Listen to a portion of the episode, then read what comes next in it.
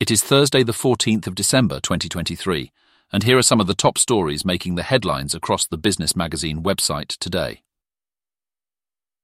A Hampshire tech firm specialising in outfitting emergency service vehicles, Opses, has its sights set on expansion across Europe after successfully doubling its turnover to £1.4 million in 2023.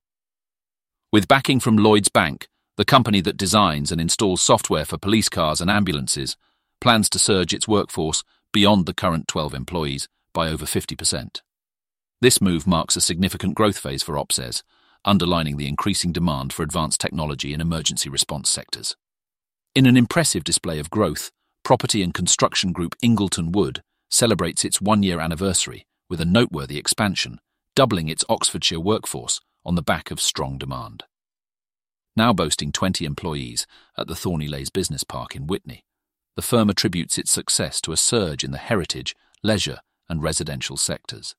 This expansion highlights not only Ingleton Wood's robust market performance, but also underscores the vitality of construction and development within Oxfordshire.